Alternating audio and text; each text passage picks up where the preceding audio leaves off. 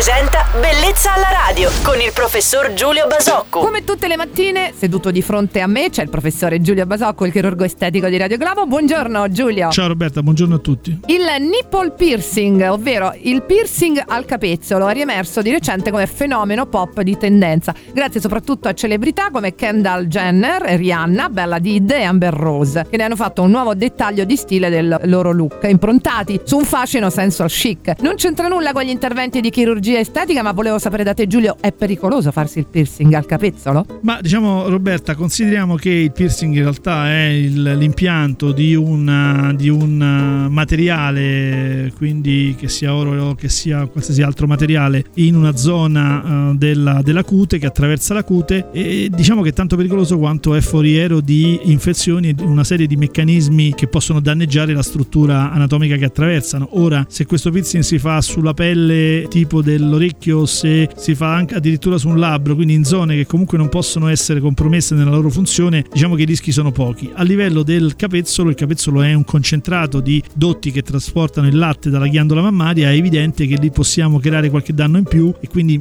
queste pazienti potrebbero avere in un futuro un po' di difficoltà nel momento dell'allattamento. Ok, quindi pericoli di infezione ce ne sono, mi confermi? Sì, diciamo ci sono pericoli di compromissione in una zona così delicata della funzione, quindi diciamo che chi decidesse di farlo deve tenere in mente che potrebbe avere come complicanza quindi l'impossibilità da quel capezzolo di allattare. Bene, tenete in mente tutte le raccomandazioni del nostro chirurgo estetico, il professore Giulio Basocco. Se avete qualche dubbio o un consiglio da chiedere, scrivete a bellezzalaradio.it. Giulio, buona giornata! Ciao Roberta e buona giornata a tutti. Bellezza alla radio.